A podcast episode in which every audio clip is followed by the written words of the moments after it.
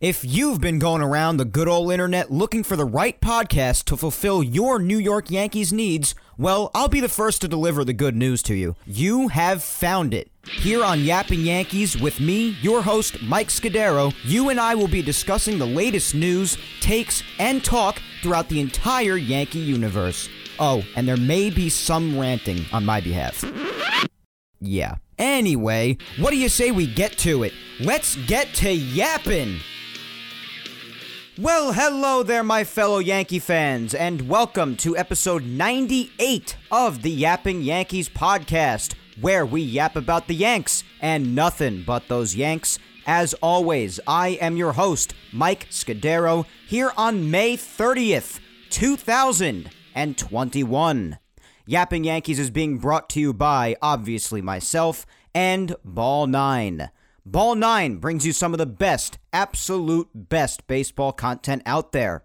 Any and all baseball stories, articles, roundtable discussions, featured baseball podcasts like Yapping Yankees, and much more, my friends. Visit the website. I promise you, you'll be glad that you did. That's ball9.com and follow them on all social medias at ball9. And know what you don't know and for them still helping to get the word out about the show on social media, be sure to also check out Grunt Talks MLB. Go to their website, grunttalksmlb.com, to see all of their great baseball content and follow them on all social medias at Grunt Talks MLB. Also, don't forget, guys, that just like them, you can help spread the word about Yapping Yankees and stay updated on everything with both me and the Yankees. And you know how you could do that? By following me on all social medias. Yours truly. Follow my Facebook fan page at Mike Scudero NY. Follow me on Twitter at Mike Scudero and on Instagram at Mike Scuds97. And remember to subscribe and always listen to Yapping Yankees. Show some love on all four platforms it's available on. And those platforms, of course, are YouTube, Apple Podcasts, Spotify, and SoundCloud. Well, my friends, you know something? I always feel weird saying Happy Memorial Day or Happy Memorial Day weekend because, well, Memorial Day obviously isn't meant to be a joyful day necessarily, as we know. But I do hope you're having yourself a nice holiday weekend nonetheless, spending time with family and friends, and most importantly, remembering those who gave their lives in service of this country. God bless them, and let us remember all of them on this Memorial Day weekend and tomorrow on Memorial Day. I gotta tell you, though, I'm looking outside my room window right now, and it's tough to remember that it's Memorial Day weekend, the unofficial start to summer, as it's often referred to as. Not only because it's just nonstop raining here in New York this weekend, including today, here on Sunday, this late morning, early afternoon, because I do feel like it's usually always so nice outside for Memorial Day weekend, so all the rain is kind of odd. But it's also freaking chilly as hell out. Yesterday was a high of like 52. The last couple of days of May. What the crap is that? Come on, warm back up, will you? Give me my heat back. At least it'll be nice for Memorial Day itself tomorrow, I guess. But, anyways, I really shouldn't waste too much more time ranting about Memorial Day weekend weather because God knows I have enough to rant about today. But this past week for the Yankees, speaking of what I'm going to rant about, it, uh, well, it wasn't as good as the last few weeks, that much I can tell you. Especially not with injuries. The injuries, man, the injuries, the injuries, the injuries. Both with the Yankees and all around the game. It's just absurd. And at this point, I'm really not even sure what the hell else there even is to say about it anymore.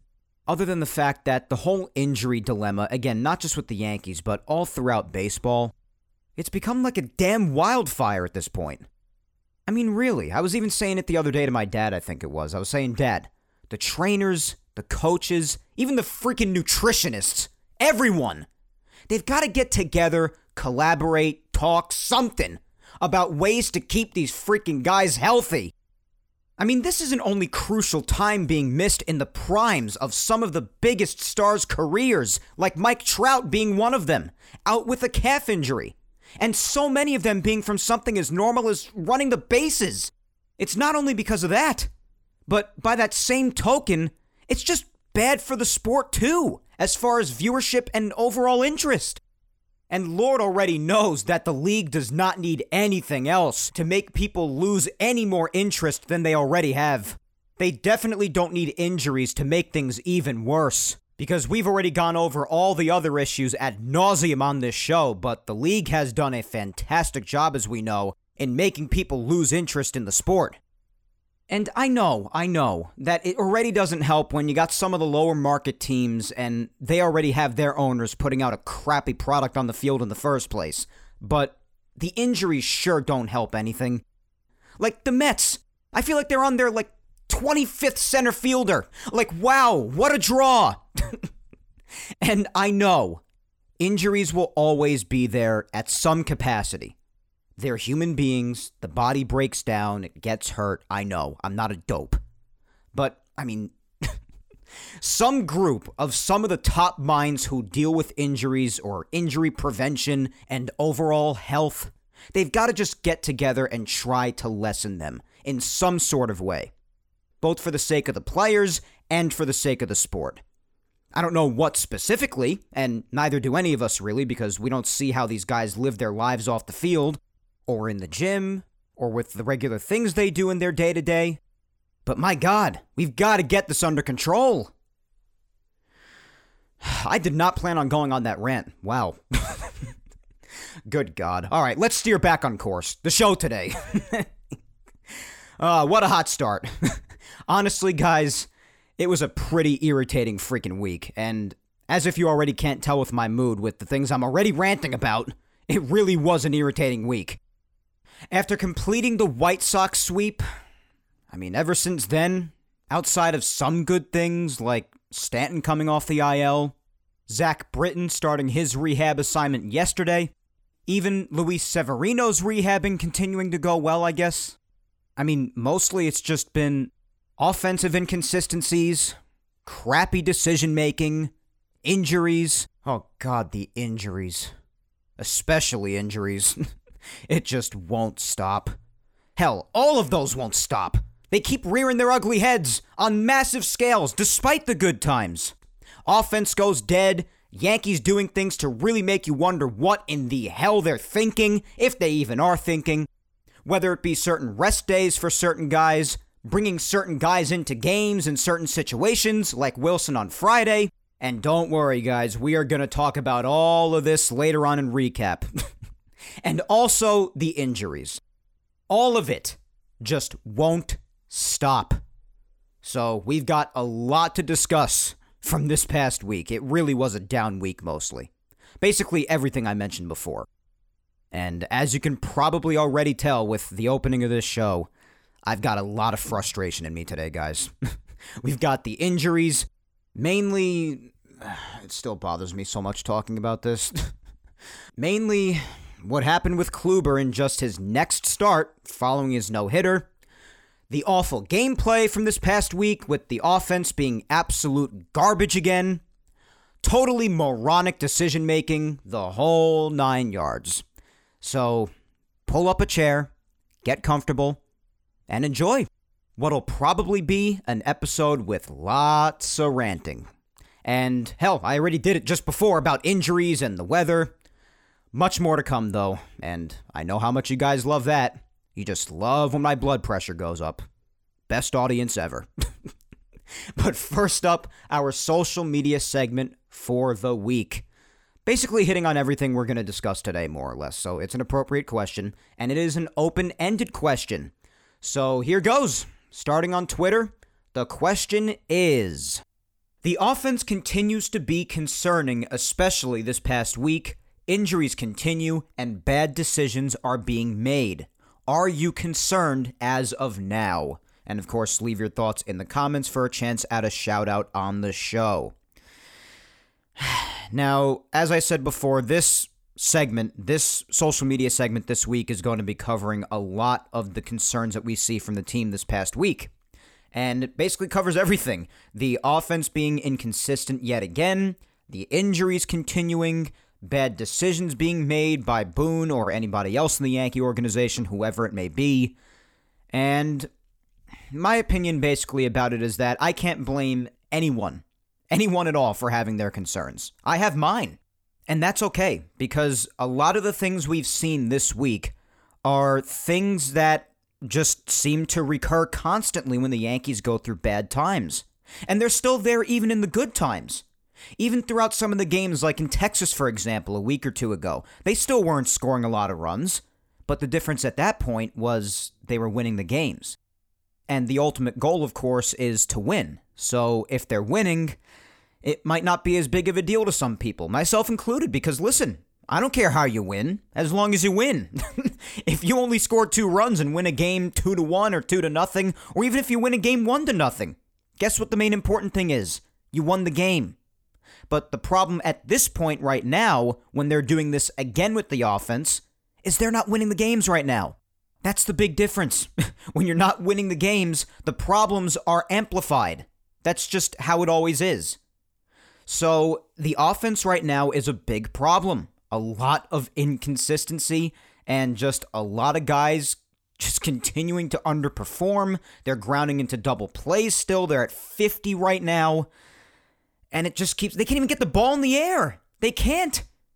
Almost every time there are runners on base, you say, you know what, they're going to ground into a double play. Yesterday's game, which we'll get to later, bases loaded, no one out. They get one run on a double play ball. And that's all they do for the whole game. That's just the constant story of it. Even on Friday, only scoring one legit run. I'm not going to make believe the second run isn't legit, but still, the first run was scored on a solo shot by Odor, and the only run they were able to push across after that, they didn't even push across. It was on a passed ball. And then yesterday, they only score one run on a double play ball with the bases loaded and no one out in the second inning. And to make things even worse, it's against the Tigers. And I understand that in a marathon season, 162 like baseball, you're going to go through your good times and you're going to go through your bad times. And the Yankees, right now, this past week, this was a down week. They're going through their bad times right now again. And they will go to their good times again, and they'll go to their bad again. That's the story of a marathon season like baseball. I understand that but some of the problems continue to be recurring. And how much longer can you put up with that, especially when you go through those bad times? And I feel bad for the pitching all around. The pitching, the starting rotation, and the bullpen. Both have been terrific. But this offense is leaving them out there to dry. They're not helping them whatsoever. The only start that wasn't great in recent memory, honestly, in the last couple of weeks, was Deivi Garcia yesterday, and he was only called up to make that start, and he'll probably be back, but he just was called up briefly to make that start yesterday. Otherwise, it's been amazing, as we know, the starting rotation, and the bullpen, with the exception of what? Three or four bad games? And we're almost 60 games in? And you're expecting Zach Britton back soon? They've been terrific, and Zach Britton's only going to help that, you have to imagine. So the offense is enough to drive you nuts. It's enough to drive you insane. And it's been so bad this past week that today they're on the verge of being swept by the Tigers for the first time since 2000 in Detroit. And you look at the injuries this past week. We're going to get to all of this and recap much more in depth later on, by the way. But this week, of course, in the start directly following his no hitter, Corey Kluber, injured. Luke Voit, after missing a month and a half, the first month and a half of the season after his knee surgery, injured. Aaron Hicks, the official news came out about him. They made an official decision on his surgery. And later on in recap, I'll tell you how long he's going to be out, but spoiler alert, done. And of course, the rest of the people who are already hurt. You had Darren O'Day on the IL. You got Britton there on his way back. You got Sevi on the IL still rehabbing his way back. You had Stanton, who was on the IL and now he's back, but he was on the injured list for a little bit with that quad problem. I mean, we could just keep going, guys, but the point of what I'm trying to say is that the injuries keep on continuing and the bad decisions by the Yankees. You could take it from any standpoint of how they rest guys, or even certain in game decisions that are made, what they're doing with the roster. You could just take it from any angle, but there are plenty of horrible decisions being made by the Yankees themselves, too. And yeah, I'm a bit concerned about that.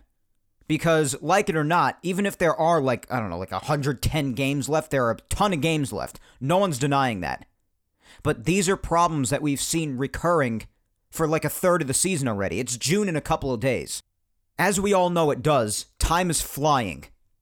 So, because there's a lot of time left, and I do understand how many peaks and valleys there are in a season, how many ups and downs there are in a season, I'm not too concerned. But because these are problems that seem to constantly recur with the Yankees, and they don't seem to have any sign of stopping, I mean, I don't know how you can't be at least a little concerned. So, yeah, I have my concerns, guys. I do.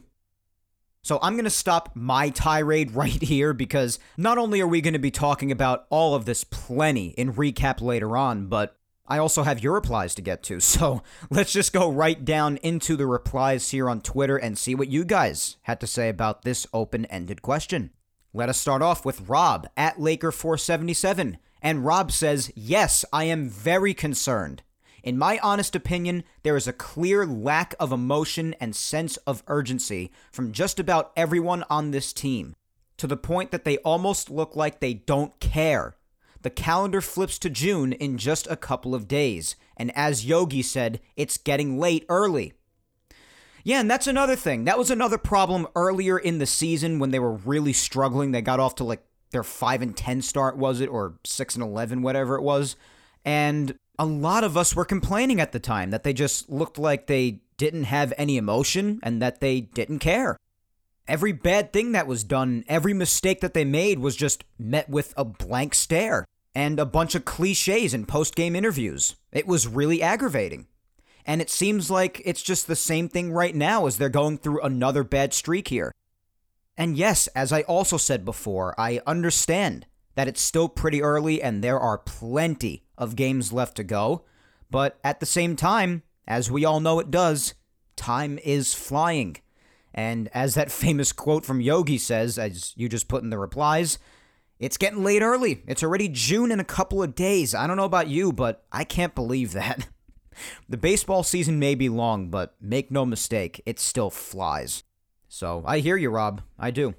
Up next is at musician NDMD, my good friend Spencer. And Spencer says the injuries exacerbate an already challenging situation, which is a nice way of saying the Yankees are poised for a very long, difficult stretch.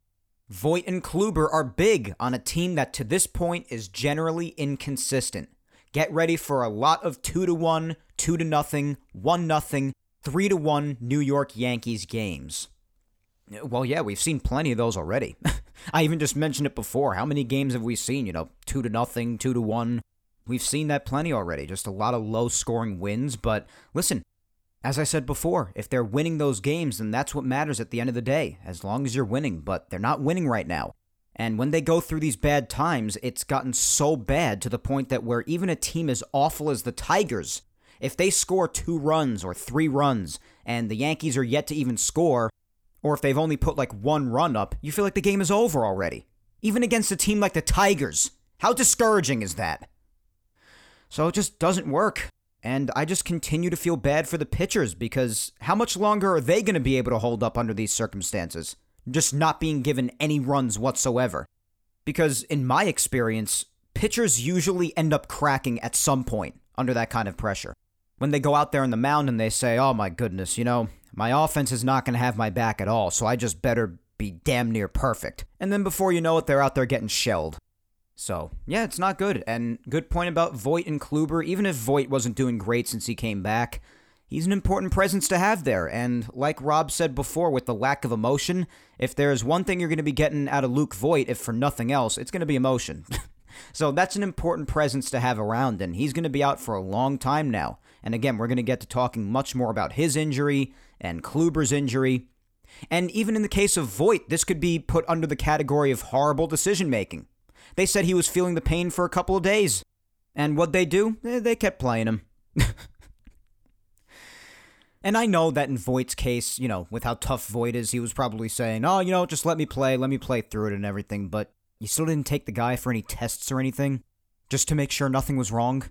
And maybe give him one of those off days that you so easily throw around in the meantime? Ah, boy, oh boy, oh boy. And Kluber is just, I'm just so depressed about that. My feelings on that have not eased up whatsoever since that happened. I'm still so sad.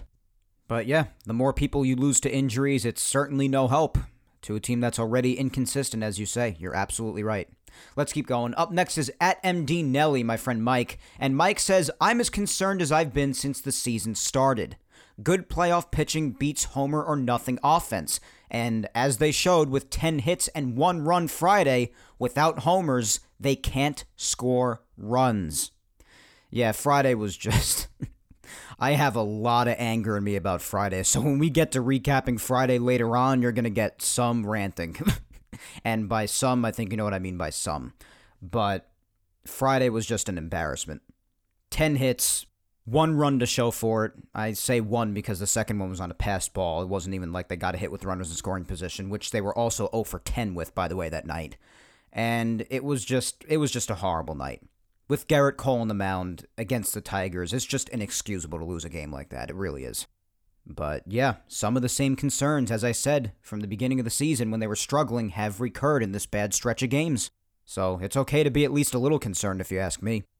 All right, let's just keep going because I want to get to as many people as I possibly can. We're obviously not getting to everybody as usual because I just got so many replies here in front of me, so I'll get to as many as I possibly can.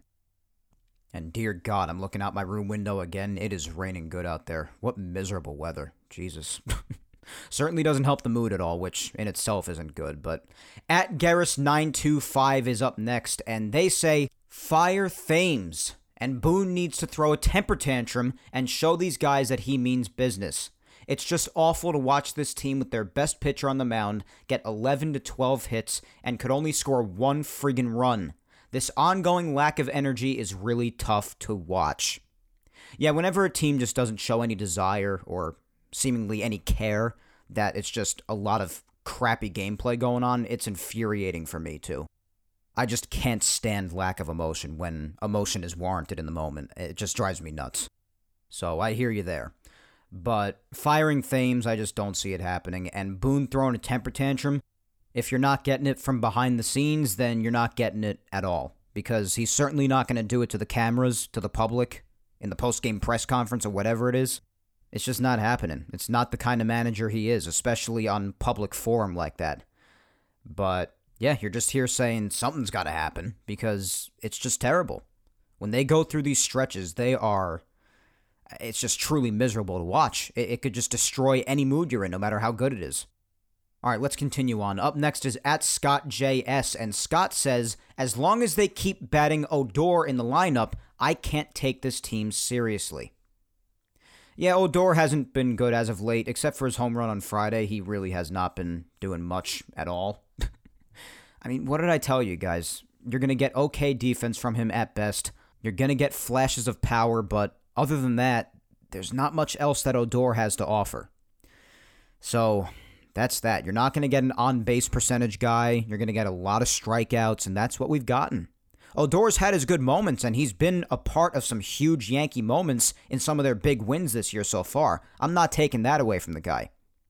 But overall, when you take a step back and look at all of it, you're getting what I told you you'd get.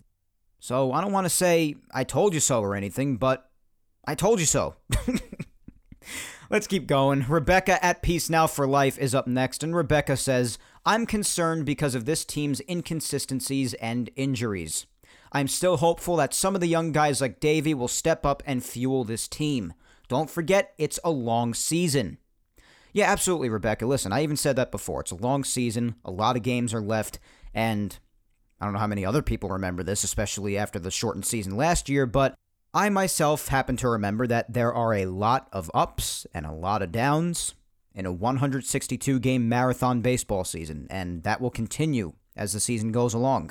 And I'm glad that we have people like you that could acknowledge that, but also acknowledge that you could still be concerned with what you're seeing, because that's how I feel. And I personally think that that is a very valid feeling. It's completely understandable. The inconsistencies, absolutely. The injuries, definitely. And even though they're not on the scale as they were last year or 2019, at least so far, knock on wood. Thank God I'm recording on a wooden table right now. But anyway, yeah, it's just listen, between those inconsistencies and the injuries, which don't help anything, as we've established, there is cause for concern. There is. So I completely hear you. Up next, we've got at Evan D. Wetzel 4, and Evan says, It was a concern months ago, but the fact is, we're not the only team that needs to worry. The state of baseball in general is not good. I see issues well beyond 2021, issues that started last year before the pandemic even hit. Oh, well, yeah, if you want to get into that, absolutely, Evan. I mean, how much time have I spent on this show talking about overall problems around the whole sport? Even in the introduction of the show, I even mentioned how injuries are not just a Yankee problem. It's going on all around the sport. It really is, with some of the biggest stars, too. And that's just scratching the surface. So, yeah, I hear you there, man. I really, really do. And as far as issues that'll keep on going beyond 2021, yeah, we mentioned that. Listen, we know the CBA is coming up. We know about offense being at an all time low, again, not only with just the Yankees, but all around the sport. And that's just a couple of things amongst many, many others. Trust me, I also acknowledge baseball's got a lot of problems to deal with on their horizon. They've got a lot to look into. And with someone like Rob Manfred at the helm of things, it's got to have you feeling like there's little to no hope. I mean, really, come on. Up next, we have Tina at Mountain Gal 456. And Tina says, I am concerned. Losing Kluber, Voit, Hicks, etc., but making bad decisions concerns me more. I don't know why that is happening at the major league level. Has me scratching my head. This is not the Yankee way. And yeah, it's even more embarrassing when so many bad decisions just stockpile on top of each other, for the Yankees especially. Think of all the resources that they have access to, all the money that they have, every like just everything that the Yankees have access to.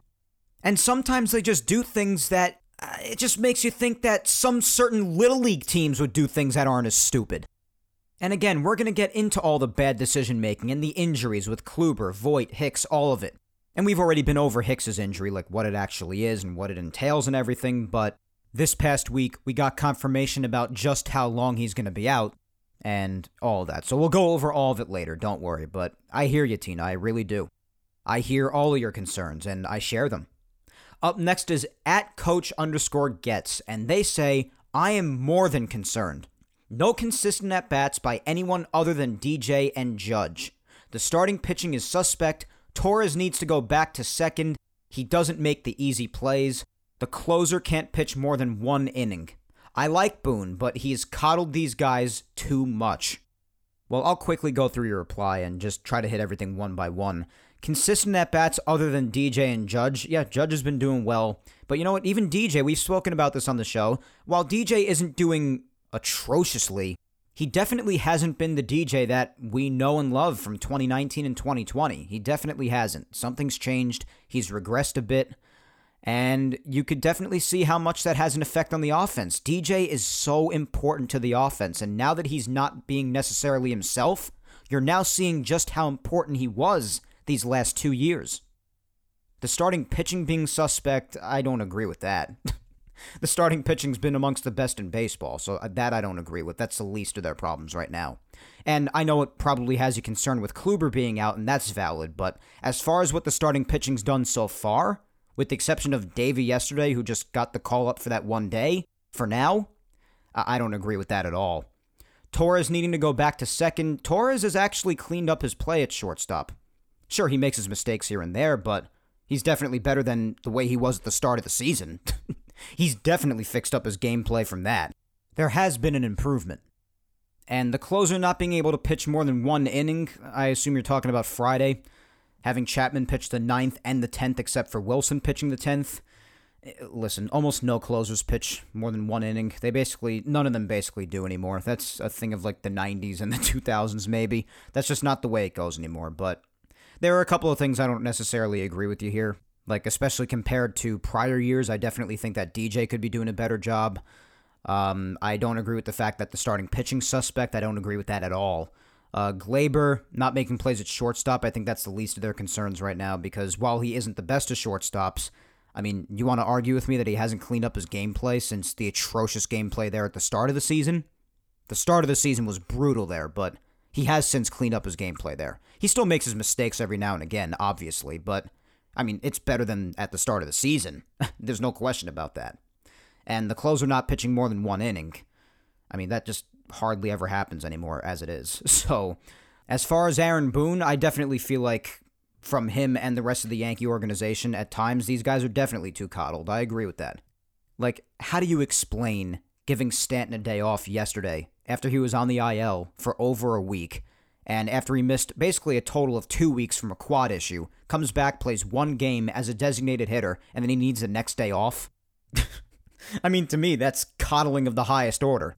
So I hear you there, but yeah, as far as the rest of the at bats, I mean, yeah, the, the offense is just so inconsistent. It's ridiculous.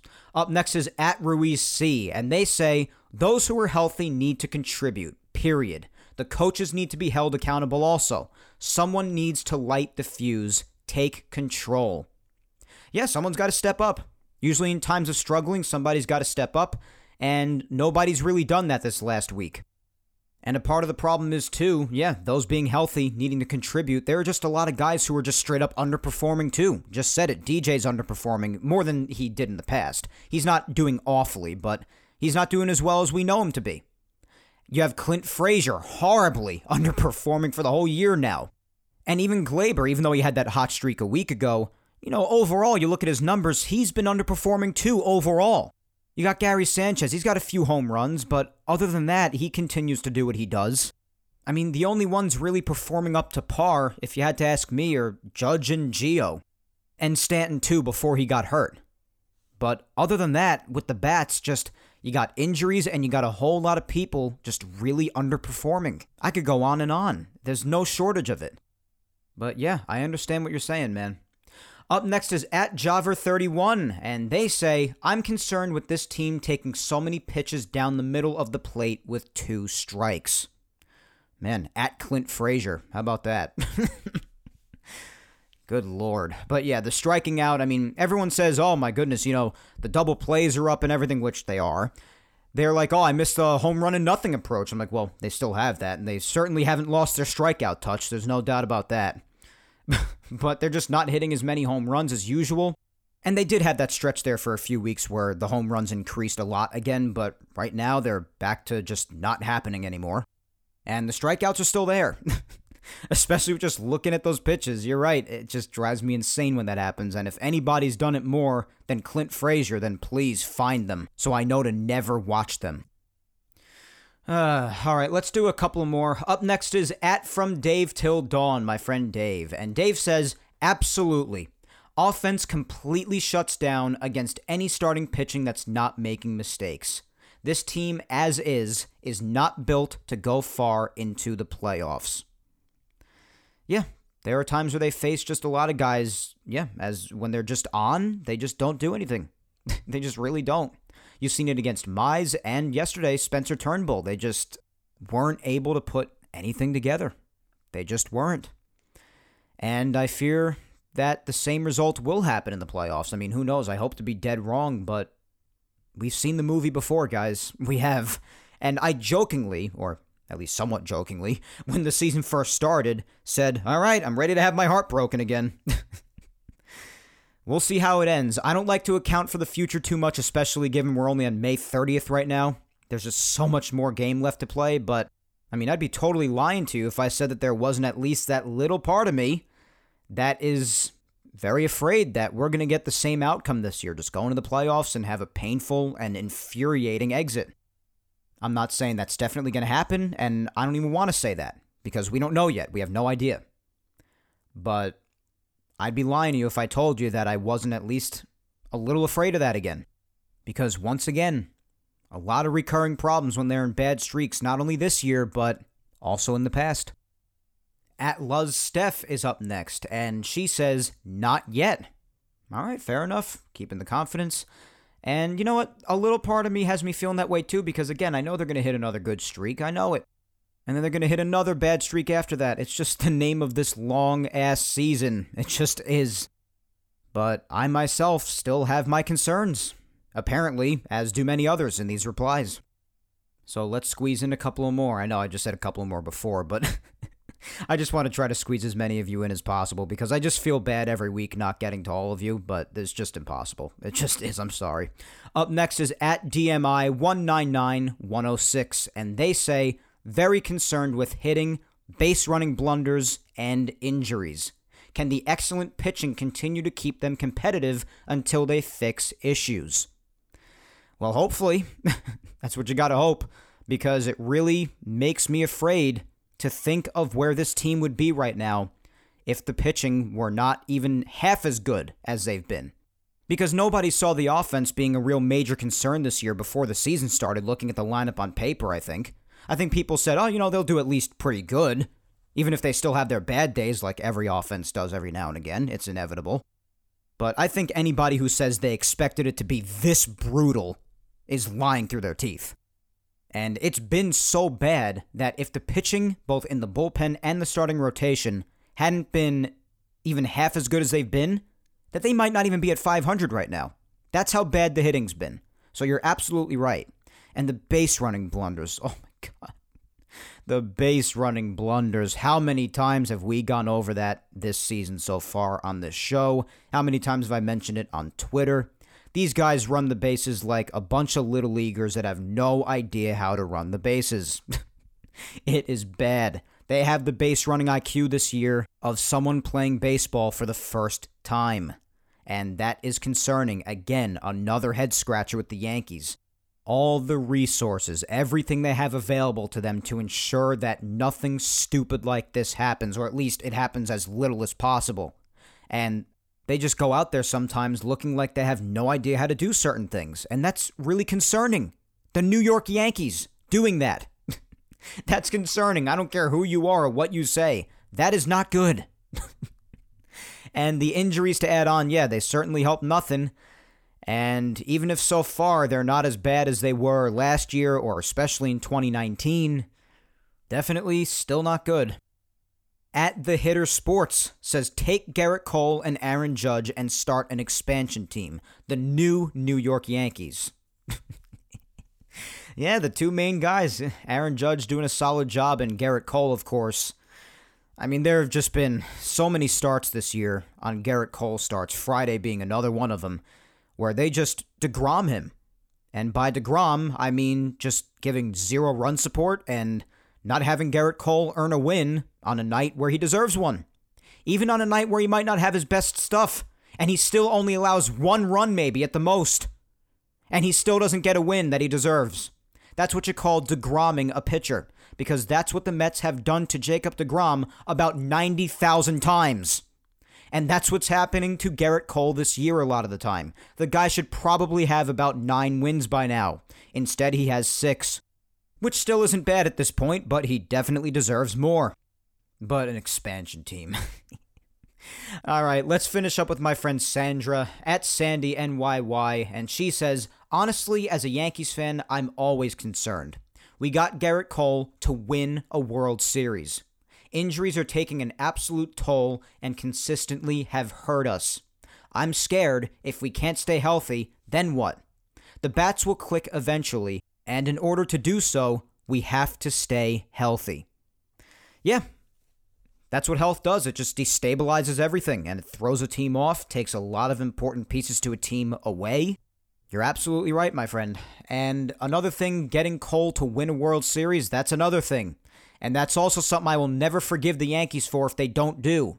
If they don't win a World Series with Gerrit Cole and their team. You sign the guy because he's the ace that you've been fantasizing about for basically like a decade. You finally get him. He's performing up to par and beyond, putting up some of the most historic starting pitching numbers for a New York Yankee. And you're not going to win anything with him. You're just going to waste away his prime and waste away the opportunity to have an ace like him, a top three arm in the game, maybe even top two. Yeah, I'll go with top two. And you're not going to win with him. So you're absolutely right, and I'm so glad you mentioned that because that is something that I've mentioned before. And if the Yankees fail again at the end of this year, come that, you better believe that'll be something I bring up yet again. Because Gerrit Cole's a big part of this. You got the guy, you signed him to that big mega contract that he deserves, and he continues to prove that he deserves. And wait, you're just not going to win with him? That's a joke if they don't win with him. A joke. And one thing I can guarantee you is he's not getting any younger. So I love that you mentioned that. Thank you for mentioning that. And yeah, as a Yankees fan or as any fan, I think, yeah, there's a certain degree of concern no matter what with the team, unless you're just a fan of the Yankees in 1998, maybe with the 98 Yankees, or if you were a fan of the 27 Yankees. But other than that, yeah, I would say there's always a certain degree of concern with your team, so that's definitely 100% true. But yeah, I love your reply. Love it. It's all true. I loved all of these Twitter replies, so thank you to all of you tweeters out there. I'm so, so sorry. Again, as always, if I didn't get to you, just keep on replying to them. I promise you I'll get to you at some point. And if you want to see the rest of the replies for yourself, or even if you want to see the ones that I did read for yourself, then just go on over to my Twitter page at Mike Scudero. Just go to the tweet with the question in it and just go down in the comments, and you can see all of them for yourself, whether I read them or not on this episode this week. But let's go on over to Instagram and see what all the Instagram peeps had to say about the very same question. We'll just read a few replies there, and then we will move on to weekly recap, where there will be a lot of passion. Let me just put it that way. Anyway, same question over on Instagram. The offense continues to be concerning, especially this past week. Injuries continue, and bad decisions are being made. Are you concerned as of now? So let's read some replies to that question. First up, we've got official 52011, and they say, I'm starting to worry about the offense because they play the Rays for four and the Red Sox for three coming up. The offense needs to start going again. Yeah, they do. They got a very important week ahead of them. Very potentially pivotal week ahead of them. So, yeah, you're absolutely right, man. And the fact that they're on the verge of getting swept in what should be pretty much a tune up series against the Tigers with these seven games coming up in this next week, yeah, not fun. Not fun at all. Kiki Crawley is up next, and Kiki says, I was concerned a month ago, but now I'm getting very concerned. Well, yeah, I assume you mean when they were off to their very slow start. When you saw a lot of these problems going on right now, now that they're in another bad streak, as you did then. And yeah, that was pretty concerning to start off with because, I mean, listen, we ran through all the concerns then, and now that they're going through another funk, we're basically just echoing them all again. So I hear you, Kiki. Again, it's just not fun. It's not fun at all. All right, next we've got my girlfriend, Vic Salimo, and Vic says, I'm concerned with our inconsistency. We're either really on or really off. After Friday's game, I just don't see any emotion out of this team right now. They were a dumpster fire and just laughing and joking around like it was no problem. Yeah, we spoke about that before with the lack of emotion and how much it drives us all nuts. Yeah, if it's one thing that I cannot stand more than anything, it's when you're putting forth an embarrassing effort and you just look like you don't care or you're laughing it off. Because as a fan, investing your time or maybe even your money if you're attending the game, who knows? But regardless of what you're doing, whether you're a fan investing your time, money, or both, you're just sitting there saying, oh, well, I'm glad you're having a great time. That makes one of us. I'm just glad you're having a great time while I'm sitting here all miserable at the pathetic effort you're putting forth. And it's enough to drive you nuts. It is. It's enough to make you crazy. When you feel like, as a fan, you care more than the people actually doing the job do. And even if that's not true, that's the way it makes you feel sometimes. And you're right, especially compared to the good streak that they were going through for weeks, as we've been talking about for weeks on end now. And now they're just really off again. Really on and really off. You're right. All right, last but not least, four social media replies today, both on Twitter and on Instagram, but specifically right now on Instagram. As always, we have my amazing mom, Julia Gina Scudero, and my mom says, I am very concerned as I do not understand all these injuries, not only with the Yankees, but in baseball. I feel like athletes, especially in hockey and football, for example, don't shatter the way baseball players do. Why aren't they bringing up and keeping up some AAA guys like Florial, for example? Some of these kids deserve a chance. It can't get much worse than other performances we're getting. And by the way, if Hicks doesn't return this season, I don't like seeing people get hurt, but I don't think as a team that that will kill us. Just saying. Better decisions need to be made. It's hard to argue with much of anything said here, Mom. yeah, just the injuries, again, not only with the Yankees, but all around baseball. we've spoken about how big of a problem it is, and it really is. And as far as other athletes in other sports, it's tough to really compare, but I mean, those guys just must be a different breed. I don't really know what else to say about that. And as far as Hicks, of course, yeah, you don't like to hear about guys getting hurt, obviously not. I mean, I would hope most of us don't, or all of us don't, because that's, you know, just part of being a decent human being. but as far as what he's brought to the team this year, yeah, that definitely will not kill us. If anything, it was killing us to have him in the lineup. but regardless, yeah, he's he's done. He's done. And we'll be talking about that plenty later too, as I said. And better decisions definitely need to be made. Yeah, you're absolutely right. You are correct. I, I can't really argue with too many replies here. I agree with many of you. Many of you. Basically, virtually all of you. But again, just to reiterate, I acknowledge that there's a lot of season left to play.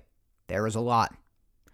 But at this point in time, with June a couple of days away, there are plenty of valid concerns to have, in my opinion, if you're a Yankee fan right now. So, with that being said, my friends, that is all for the social media segment for this week. And as I always do, I just want to remind each and every one of you that I love you to death. Thank you all so much for interacting. As you could probably tell with every single episode, the interaction with every single social media segment each and every week is just so great, and I could not be more thankful for that. Thank you all so much. But of course, that also means there are going to be a lot of you that I don't get to, and again this week that remain the same. But again, just keep on interacting. I promise you, at some point, I'm going to get to you. I will. But as always, thank you all so, so much. All right, let's not waste any time. Let's get right to it. Yapping Yankees Time Machine, let's go. Back to last Sunday.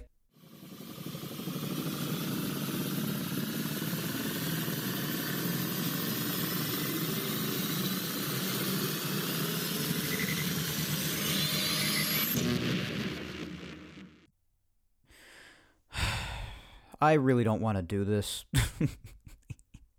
I really just don't want to talk about this last week. I really don't. But last Sunday, the Yanks would go for what they'd often had trouble with at the time the sweep, if you remember, against the White Sox in the final of the three game set.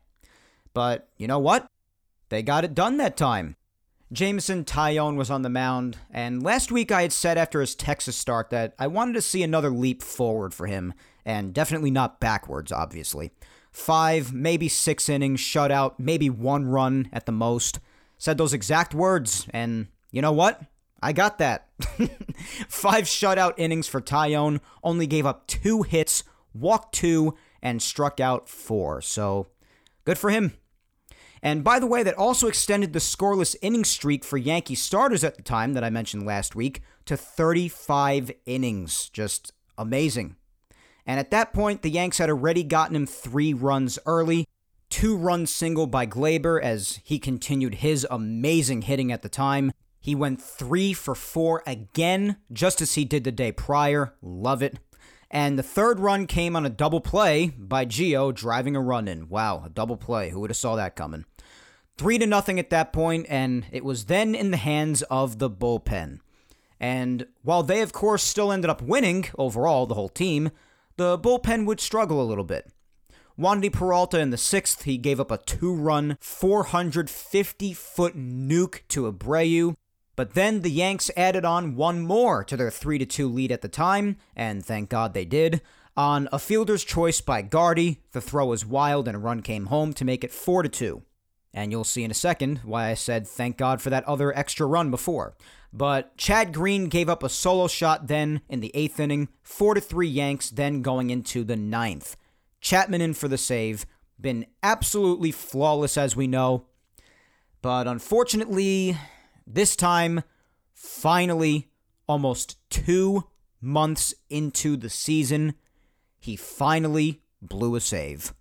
Game tying solo shot, and you couldn't be mad at the guy. Well, especially because they still won, but even beyond that, there's been no one in the game who's been better. No one. Averaging over two strikeouts per appearance, not an earned run for almost two full months.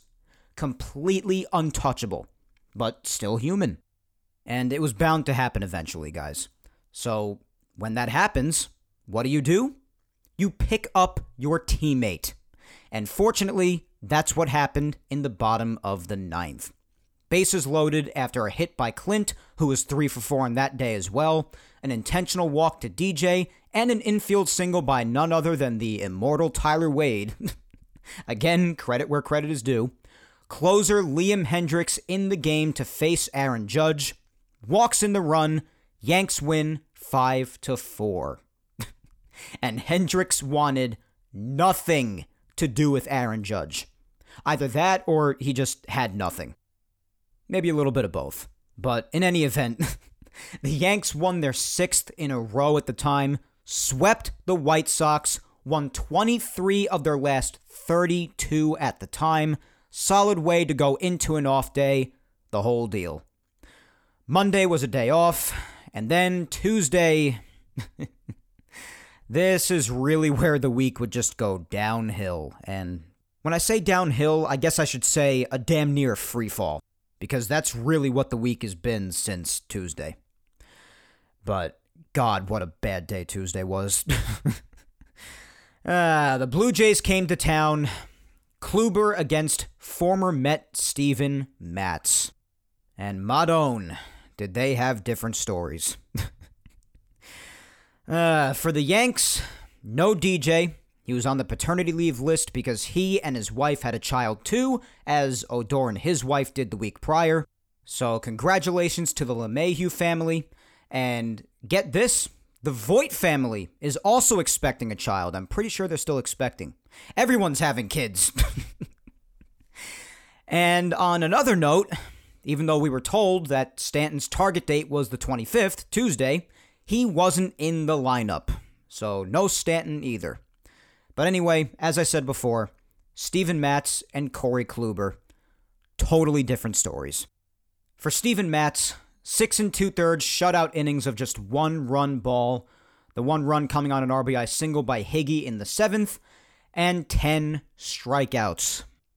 Otherwise, the Yankee offense was very quiet, and as I just said, and as you could hear from his line, Matz pitched very well. Kluber, on the other hand, Three innings, only gave up a two run shot to Vlad Guerrero Jr., struck out five, but his pitch count was nearly 60 already and had three walks. The command was definitely off.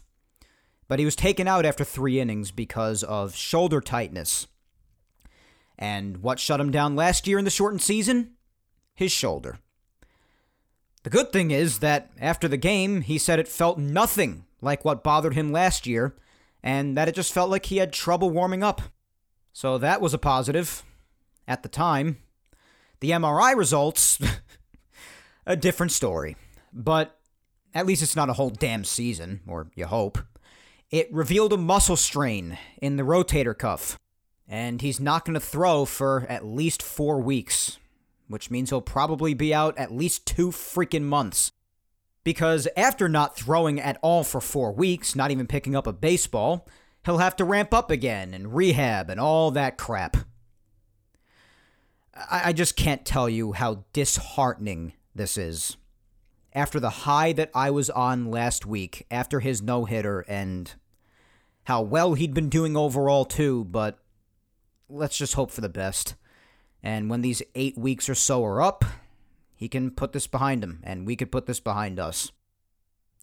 But with how well he was doing overall, again, this is a hit to the rotation. At least in my opinion, it is. And I'm not only saying that because of how much I advocated for him or how hard I was rooting for him. I think this is a hit.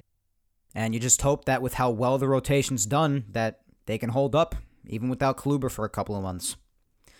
And listen, we discussed it so much when he was signed, and even more afterwards, even up to this point. But we knew we weren't getting no 200 innings out of Kluber like the old days. I kept saying maybe around like 150 ish, and even the Yanks said that. So he wasn't going to have the usual typical full throttle starting pitching season anyway. So it seems that this will serve as that time off. And then you hope he can come back, complete the season, picking up where he left off with how great he was doing, and then be a big positive factor in the playoffs. That's what you hope for. But nevertheless, this still sucks. It really does. And again, the biggest hope now is that the recovery goes well and he can come back and be efficient, especially for the playoffs. Nothing much else you can hope for at this point, right? There's a lot of sighing this past week, as you could probably tell, and you'll be hearing a lot more of it until we catch up to today.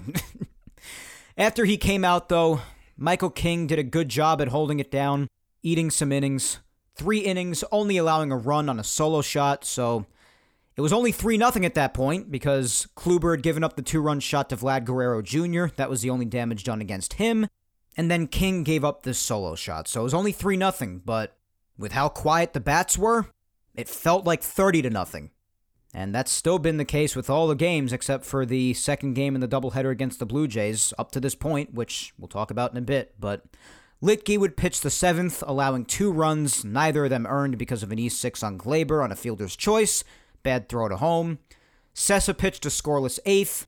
And Wilson, who I'd like to say again, I expected to be a key piece to this bullpen, as you guys should recall, has disappointed me on a scale that I can't even properly put into words. Just such a damn disappointment.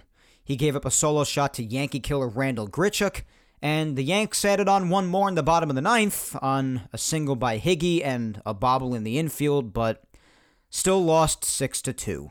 Both runs as a result of Kyle Higashioka. Wednesday, another crap day. All at once, we were blitzed with a bunch of negative news. For starters, the game was postponed from the rain and played as part of Rob Manfred's doubleheader special on Thursday, as I've come to call it. And then after that, out of absolutely nowhere, Luke Voit to the injured list with a grade 2 oblique strain now, after a month and a half of being out because of his knee surgery. And we all know how pleasant oblique injuries are. So he's going to be out until at least the All Star break. That's more or less what's been said right now. But to the best of my knowledge, I'm pretty sure recovery time from a grade 2 oblique strain is like two to three months. And even after that recovery time, who knows if he'll even be the same after that? Obliques are the worst. And this was also when the announcement about Kluber was given out. Again, no throwing, no nothing for four weeks, and probably going to be out two months. Weather and injuries. Life is just freaking awesome. That's what I was thinking at the time. So, the game being rained out, the Kluber thing being announced that day, and also out of nowhere, after missing a month and a half from knee surgery recovery, Luke Voit, grade 2 oblique strain, probably going to be out at least for the next couple of months. And guys, I know, I know the main priority is to have these guys healthy for October. But it's been like this with injuries for a while at this point. But does anyone really want to deny how outrageous this is at this point? How much time almost everyone misses? Not just the Yankees, but again, all around the game. But here, I have an idea, guys. I have an idea. Let's start awarding medals. Let's give medals to those who play 140 games or more in a season. Let's do that. We've gotten there at this point, if you ask me. This is insane. Out of control. The injuries are out of control.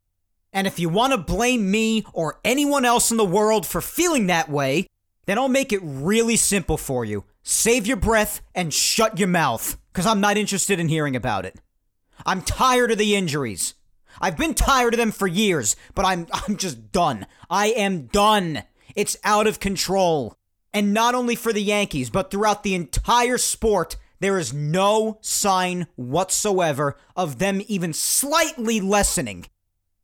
And I gave out the idea in the beginning of the show for some group of the top minds in baseball that deal with this sort of thing getting together and collaborating about some sort of way to help this issue. But I don't even know what you could even do. I'm not going to sit here and pretend like I know what to do, but something's got to happen here. It's ridiculous. Oh, God. Anyway, let's just keep going. Uh, there's just nothing else to say about the injuries that hasn't already been said at this point, guys. There just isn't. That's all there is to it. It's out of control. But, anyways, the Yanks also announced that day that Deivi, because he kind of has to at this point, would be rejoining the rotation and that Stanton would be activated from the injured list on Friday. So let's move on to Thursday now. With Luke and Kluber both going to the 10 day injured list, and the outfield still needing help, as we've been talking about for weeks now, too. And we spoke about this being a possibility eventually, and on Thursday, it happened. Yankees' big outfield prospect, Estevan Florial, called up from Triple A. And the second roster spot alongside Florial was taken by Albert Abreu, who was also recalled alongside Florial. And this was mentioned before, but just a quick follow up on Aaron Hicks, too. We spoke last week about the Yankees, after a week of deciding, finally making their decision to give him his wrist surgery.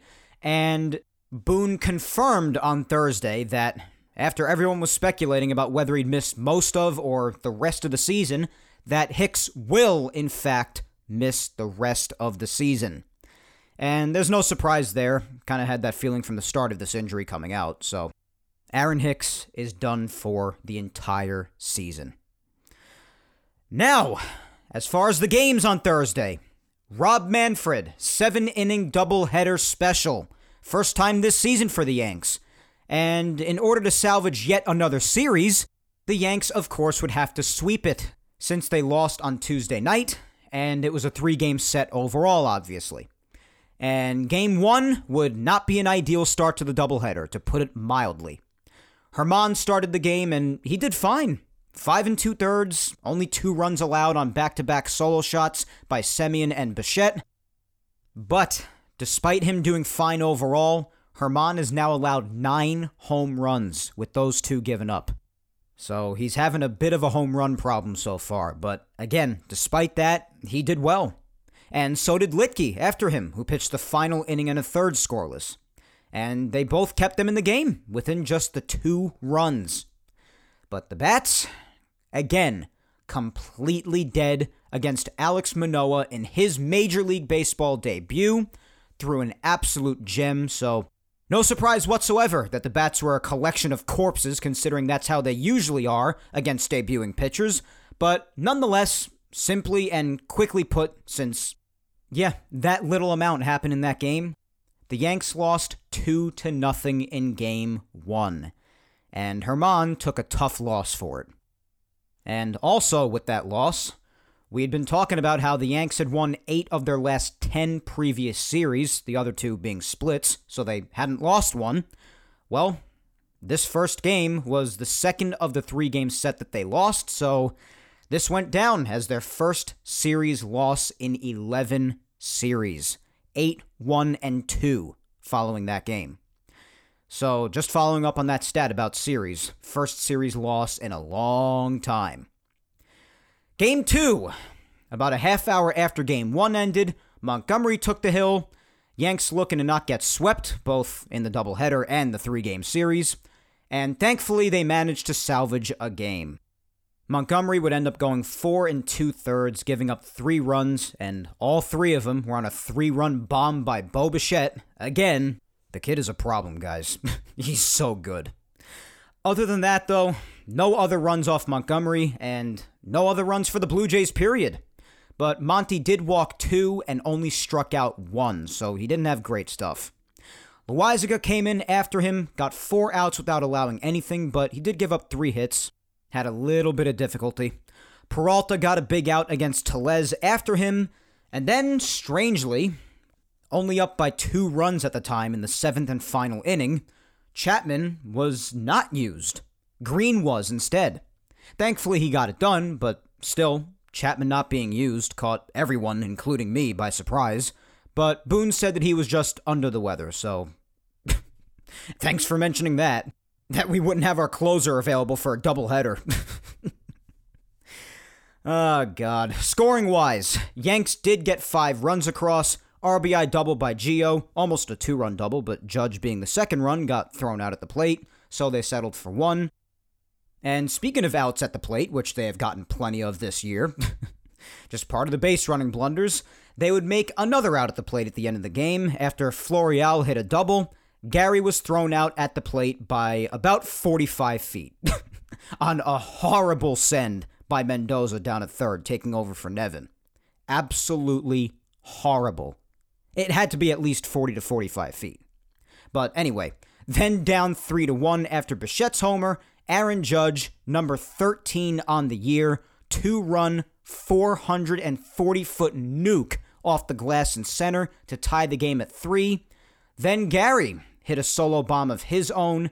Didn't look like a homer off the bat, especially not over 440 feet, but nonetheless, impressive shot. 4 to 3, and then Judge would hit a sac fly to make it 5 3, and that's the score that they would win by. So they split the doubleheader with the Jays, but again, a series loss and another one against the Blue Jays. They've really had a tough time against Toronto so far. That just can't be ignored. This series made the Yanks 3 and 6 against the Blue Jays so far. You got to do better against them going forward. You have to. You've got to be able to defeat your divisional opponents.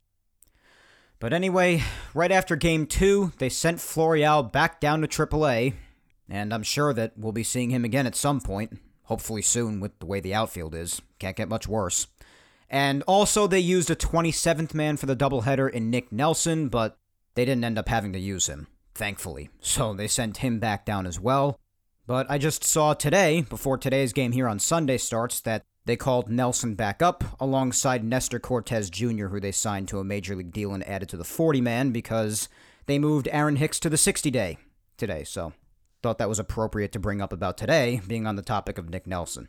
But, anyways, after a not so great series against Toronto yet again, Friday came around. Off to Detroit for the weekend. And I went into this series saying that with Tampa and the Red Sox coming up this week, they've got to kick ass in Detroit. This should be a tune up series and just like a confidence booster heading into two very important series. And my God, I only wish it went that way. but there was a good start to it before the game started, and that was Stanton finally being activated. It's good to have the guy back after two weeks with an injury that the Yankees made originally sound like was only going to be a couple of days. ah, well, can't say I'm not used to that. Except for the Blue Jays series, though, they'd still been managing well without Stanton, and I get that they were just erring on the side of caution, just sacrificing a couple of weeks in May, blah, blah, blah. I know. Unfortunately, he'd go 0 for 5 on the night with four strikeouts, one of them being in a huge spot in a huge moment in the ninth. but this game, it legit sucked. I don't know how to be any more blunt about it. It just sucked. Gerrit Cole pitched, and he went six innings, and again, even though he struggled at times, still only allowed a run. He allowed six hits, and he struck out five, and even without his best stuff, again, still just holding them to one run. And the poor guy got a no decision for it. You know why? Well, because the offense was again completely inept. Only scoring on a solo shot by Odor, who did have a great night, by the way, going four for five with that homer and three singles. And the only other run they scored was on a passed ball in the top of the 10th during Manfred League Baseball. That's it. Against one of the worst teams in baseball. It's games like this that make you want to die. so I guess we're back to just not picking up our ace yet again with some run support when he doesn't have his best stuff, yet still keeps us in the game. So, but yeah, pitching was solid overall again, though. Doesn't get rewarded with any run support, though. But the pitching was solid again, even after Gerrit Cole. Peralta, scoreless seventh. Chad, a scoreless eighth. Chapman, in the ninth, in a tied game on the road for some reason. Scoreless. But the bats, just nothing. And then, bottom of the tenth. Justin Wilson in, who had actually pitched a scoreless inning in extras already prior, if you remember, despite him being awful otherwise, which is why I don't understand what he did to deserve this high leverage spot, but you know what? He was on his way to pitching a scoreless inning in extras again. If not for some more umpire incompetence. We can never get enough of that, right? So, after the umpire missed what should have been a game ending strike three call, Wilson gave up a walk off two run homer. Yankees lose 3 to 2. Proving once again that Justin Wilson still stinks and is disappointing the living hell out of me, and that despite the bats being dead, most importantly, umpires still suck. Say what you want, but this is another umpire mini rant, I guess. I've only had about 80 of them on this show, so strap yourselves in and get ready for the 81st.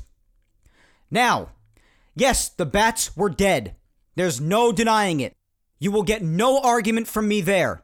And if they would have scored enough, even two lousy runs, extra innings doesn't even happen. True. 0 for 10 with runners in scoring position? From innings 1 through 9, 10 hits and one run to show for it? Against the Tigers? Horrible. Horrible. The brunt of the blame goes to them, the offense, make no mistake. But there's one simple fact. Despite everything else, Wilson being terrible and not getting the job done when called upon, the bats being non existent, if that strike call is made correctly, the game is over. And that home run is not even hit. Period. End of story. And that pitch was also a strike all game long prior. So to repeat, umpires still suck. All I ask is for consistency and competence. Not perfection, consistency. But you know something? There's enough blame to go around for everyone, so everyone take some. Justin Wilson, the offense, umpires, take it all, all of yous, take it.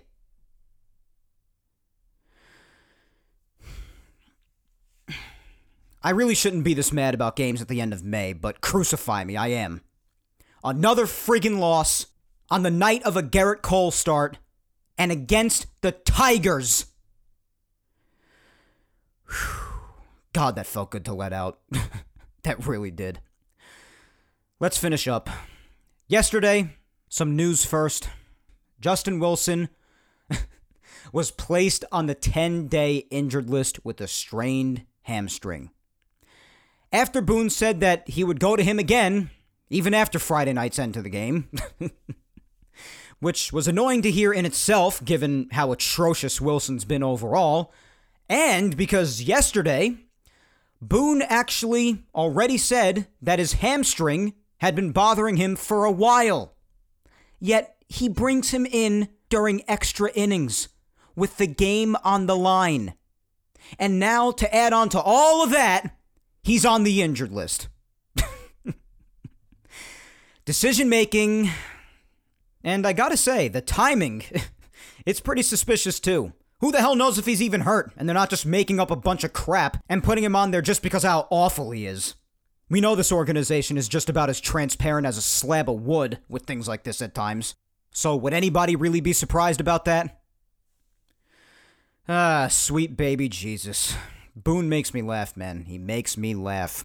Saying that he would go to Wilson again after how terrible he's been, and then putting him in a high leverage situation like that, which he didn't earn in itself, never has, but also doing it while having the knowledge that his hamstring has been nagging at him for weeks.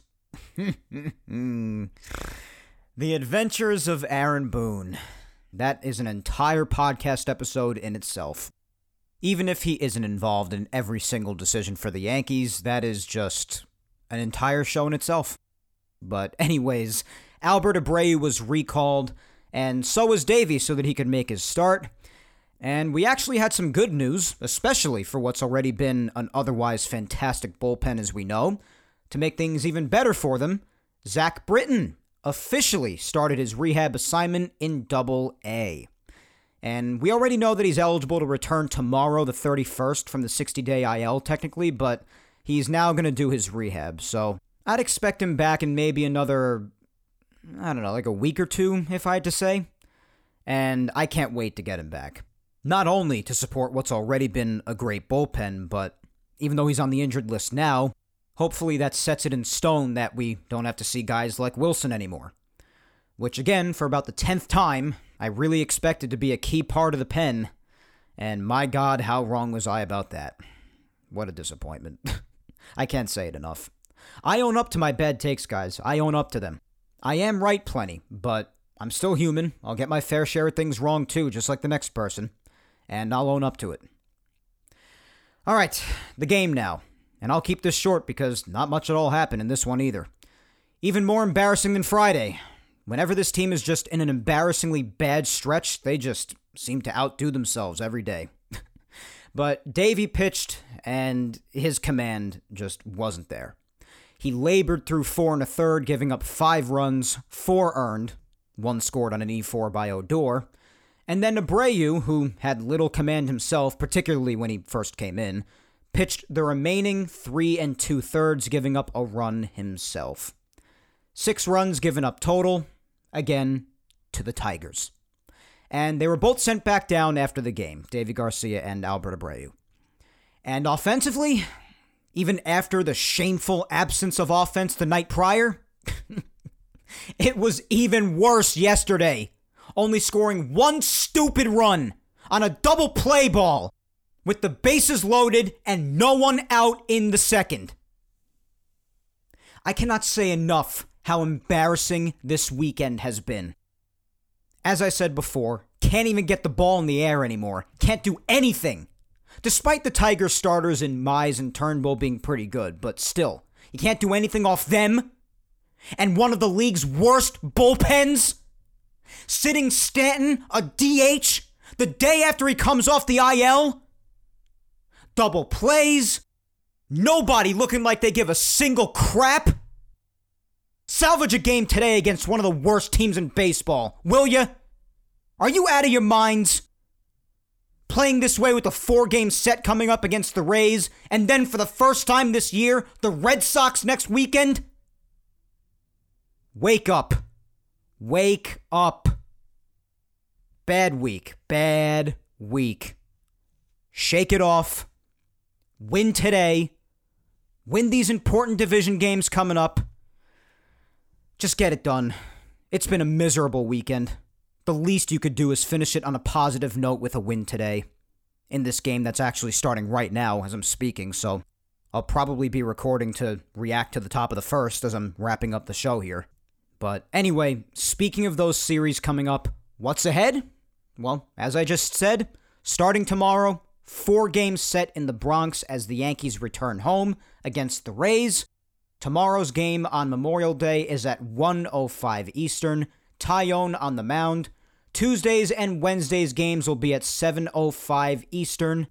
Thursday will be at 1:05 Eastern, so tomorrow's game being at 1:05 because of Memorial Day, then Tuesdays and Wednesdays being night games, 705, and then Thursday will be back to an afternoon game.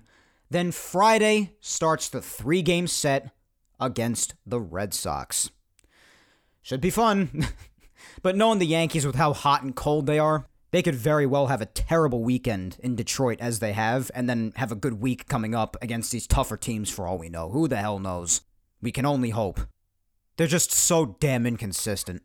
But one thing it is, is that it is strange that we're only seeing the Red Sox now for the first time in June.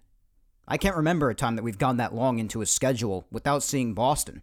It's crazy. But anyways, Friday's game against them, 7:05 Eastern. Saturday, 7:15 Eastern, and Sunday when we chat next, I assume it'll be on ESPN because of the start time. Guess I'll be watching on mute. That game will be at 7:08 Eastern. But as for now, guys, that is all for episode 98 of Yapping Yankees today. God bless America. Please remember to follow me on all social medias so you can keep up on the latest having to do with me, the Yankees, and Yapping Yankees announcements, content, and Twitter and Instagram social media segments every Saturday. Follow my Facebook fan page at Mike Scudero NY. Follow me on Twitter at Mike Scudero and on Instagram at Mike Scuds97. Also, guys, subscribe to the Yapping Yankees YouTube channel and also show some love to Yapping Yankees on SoundCloud, Apple Podcasts, and Spotify as well. No, wait, hold on. And of course, of course. And the second to first double play. Double play! Every time!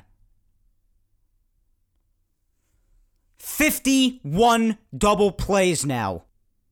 I'm sorry, Judge just grounded into a double play in the first inning. This this already has the tone written all over it if you ask me. Watch him get swept today by the Tigers. Just watch. Watch him. Watch him get swept. Even ending the show on an angry note. Thanks, guys. DJ starts off the game with a hit. Stanton walks, and then double play.